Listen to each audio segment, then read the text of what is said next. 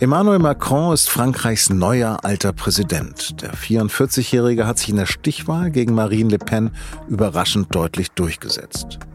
Dennoch konnte seine rechtsextreme Herausforderin ein starkes Ergebnis erzielen. Warum jetzt aber alle schon auf die nächste Wahl schauen, darüber habe ich mit der Juristin und Politikwissenschaftlerin Marie Crepater vom Französischen Institut für internationale Beziehungen gesprochen. Das ist der größte unabhängige französische Think Tank für internationale Politik. Sie hören auf den Punkt, den Nachrichtenpodcast der Süddeutschen Zeitung. Mein Name ist Lars Langenau. Schön, dass Sie dabei sind. Emmanuel Macron gegen Marine Le Pen. Sonntag gab es eine Neuauflage der Stichwahl für das Präsidentenamt von vor fünf Jahren. Für viele in Frankreich war es jedoch nur eine Wahl zwischen Pest und Cholera. Am Sonntagabend dann aber stand fest 42,5 Prozent für Le Pen, 58,5 für den Amtsinhaber. Von Washington über Kiew bis Berlin wird Macrons Wiederwahl bejubelt und auch in Paris von seinen Anhängern. Und diesmal lässt Macron sich nicht abgehoben wie Jupiter vor dem Louvre feiern wie 2017, sondern ganz volksnah vor dem Eiffelturm. Und da verspricht er, Je ne suis plus le candidat d'un camp, mais le président de toutes et tous. Er sei jetzt nicht mehr der Kandidat eines Lagers, sondern der Präsident aller. Und er fügt hinzu, er wisse, dass viele nur für ihn gestimmt haben, weil sie einen Sieg der extremen Rechten verhindern wollen. Und Le Pen, die will weitermachen. Je poursuivrai mon engagement pour la France et les Français. Schließlich sei das Spiel noch nicht vorbei. In ein paar Wochen seien Parlamentswahlen. La partie n'est pas tout à fait jouée, puisque dans quelques semaines, en effet, auront lieu les élections législatives. Marie Crepater vom Französischen Institut für internationale Beziehungen habe ich am Telefon in Paris zunächst gefragt, woran es lag, dass Macron mit dem schlechtesten Ergebnis jemals für einen Präsidenten wiedergewählt wurde. Ja, also ich denke, wenn man sich die Bilanz von Herrn Macron anschaut in den vergangenen fünf Jahren, muss man unterscheiden zwischen Innenpolitik und Außenpolitik. Also bei der Innenpolitik wird er kritisiert für seine Sozialpolitik. Es gab da also ähm, das Abschaffen der Vermögenssteuer beispielsweise. Es gab dann eben auch äh, die Kürzungen bei den Wohnbeihilfen. Es gab auch die Gelbwesten-Proteste. Also er hat damals die Spritpreise rauftreiben wollen und bei der ländlichen Bevölkerung ist das nicht gut angekommen. Und das hat das ganze äh, Land eben auch lahmgelegt. Äh, hinzu kommt dann noch die Covid-19-Krise. Ähm, und das heißt, es hat hier Ausgangssperren gegeben und das hat dann eben auch noch unterstrichen die Ungleichheiten in Frankreich zwischen jenen, die eben in kleinen Wohnungen, in prekären Verhältnissen leben und anderen, die sich eben aufs Land absetzen können.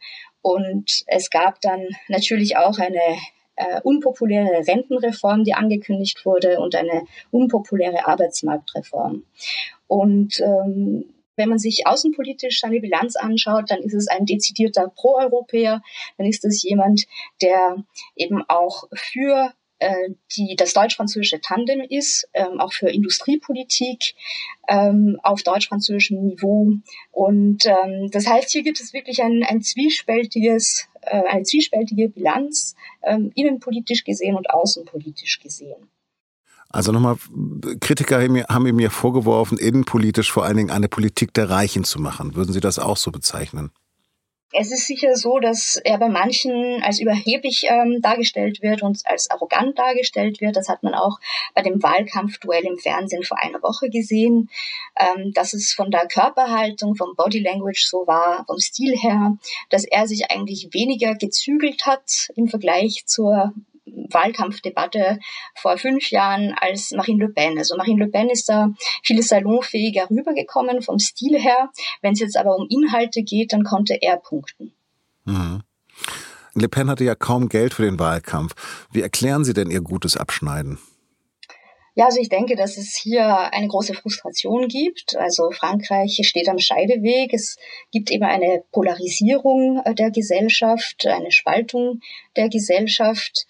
Ähm, man sagt eben oft, dass es ein Frankreich der Reichen gibt, Globalisierungsgewinner auf der einen Seite und ähm, die werden eben vertreten durch äh, Emmanuel Macron und auf der anderen Seite die weniger gut verdienenden und in prekären Verhältnissen lebenden und die werden eben vertreten von äh, Marine Le Pen. Also es gibt den Systembewahrer Emmanuel Macron auf der einen Seite und äh, diejenige, die das System in Frage stellt und die Wohlstandsverlierer auch verkörpert. Mhm. Nochmal 41 Prozent für die extreme Rechte. Ist Marine Le Pen entdiabolisiert? Ja, also ich denke, die Rechtsextreme, wenn man sich die Stimmen anschaut, hatte die in dieser Wahl mehr Stimmen als die Linken zusammen, als das linke Lager. Also wenn man sich anschaut, ähm, Marine Le Pen, dann eben Éric Zemmour und dann noch Nicolas Dupont-Aignan. Also Marine Le Pen mit dem Rassemblement National, das heißt, hier wurde die 40-Prozent-Marke überschritten. Ähm, Éric Zemmour, der nochmal weiter rechts ist als Marine Le Pen und ähm, der eigentlich ein Neueinsteiger ist in der Politik. Das heißt, er ist von 0 auf 7 Prozent gekommen. Und dann eben noch Nicolas Dupont-Aignan. Das heißt, die haben mehr Stimmen als das linke Lager gemeinsam. Und dadurch, dass es eben einen Kandidaten gab, der noch weiter rechts außen ist als Marine Le Pen, hat sie das eben auch salonfähiger gemacht. Hm. Was glauben Sie, wie die Parlamentswahlen im Juni ausgehen werden? Das ist eine schwierige Frage, weil es wird beim, bei der Republik en Marche, also bei der Partei von ähm, Emmanuel Macron, der Zentrumspartei, wird bemängelt, dass es keine territoriale Verankerung gibt oder eine geringe territoriale Verankerung, dass diese Partei sehr vertikal geführt wird. Und ähm, es gab ja eigentlich auch Neulinge in der Politik vor fünf Jahren, also Abgeordnete, die davor eben nicht in der Politik waren und die dann Abgeordnete geworden sind. Und ähm, Macron ist es gelungen, vor fünf Jahren damit zu überraschen, dass er bei den Parlamentschaftswahlen so gut abgeschnitten hatte. Jetzt ist es eben ähm, in diesem Jahr wieder möglich. Aber es wird dann eben auch bemängelt, dass es eben diese territoriale Verankerung nicht gibt. Es äh, ist auch so, dass mittlerweile einige Abgeordnete von seiner Partei auch unzufrieden sind und ähm, auch ausgeschieden sind aus seiner Partei. Also er müsste dann vielleicht auch noch ähm, neue ähm, neue Abgeordnete anwerben oder auch ähm, mit den Abgeordneten, mit denen er in den vergangenen fünf Jahren gearbeitet hat, ähm, weiterarbeiten. Aber das ist äh, die, die große Frage natürlich, ähm, was passiert mit den Parlamentschaftswahlen. Valérie Pécresse, die konservative Kandidatin äh, meint, sie könne vielleicht besser abschneiden bei den Parlamentschaftswahlen als jetzt bei den Präsidentschaftswahlen, wo sie ja vier Prozent erreicht hat. Herr Mélenchon, äh, der linkspopulistische Kandidat, spricht von einem dritten Wahlgang und äh, er hofft sich hier auch ein besseres Abschneiden. Und manche ähm, handeln ihn auch als möglichen Premierminister zum Beispiel. Mhm. Also alle Augen werden jetzt auf Juni ähm, gerichtet sein. Aber lassen Sie uns doch mal weiterdenken. In fünf Jahren darf Macron laut Verfassung nicht mehr antreten. Eine dritte aufeinanderfolgende Amtszeit ist dort nicht möglich. Was glauben Sie, was dann sein wird in fünf Jahren? Die Politiklandschaft ähm, wird total erneuert. Dadurch, dass keine Klarheit darüber besteht, ob Marine Le Pen nochmals antritt, ob äh, Jean-Luc Mélenchon nochmals antritt. Und wie Sie eben gesagt haben, ist es bei Emmanuel Macron auch so, dass er in fünf Jahren nicht nochmal antreten kann.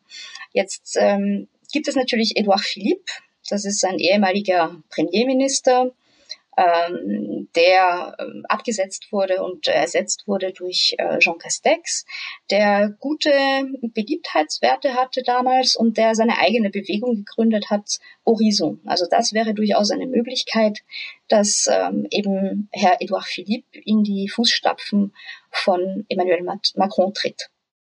Vielen Dank für das Gespräch. Bitte, gerne. Russland hat 40 deutsche Diplomaten als unerwünschte Personen ausgewiesen. Das ist etwa ein Drittel des deutschen diplomatischen Kurs. Laut dem Außenministerium in Moskau sei dem deutschen Botschafter am Montag ein Protestschreiben gegen Berlins, Zitat, unfreundliche Politik übergeben worden. Anfang April hatte die Bundesregierung 40 russische Diplomaten aus Deutschland ausgewiesen.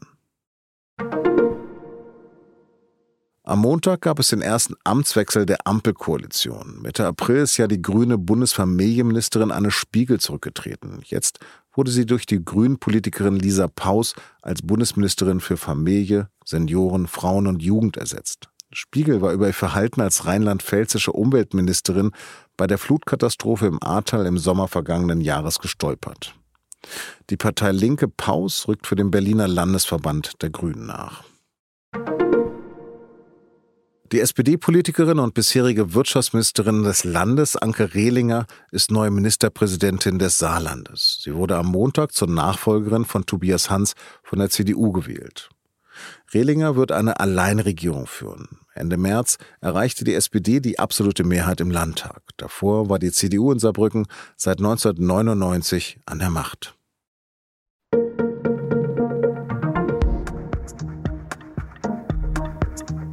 Am Dienstag jährt sich der Amoklauf von Erfurt zum 20. Mal. Am 26. April 2002 hatte ein ehemaliger Schüler am Gutenberg-Gymnasium in Erfurt 16 Menschen erschossen.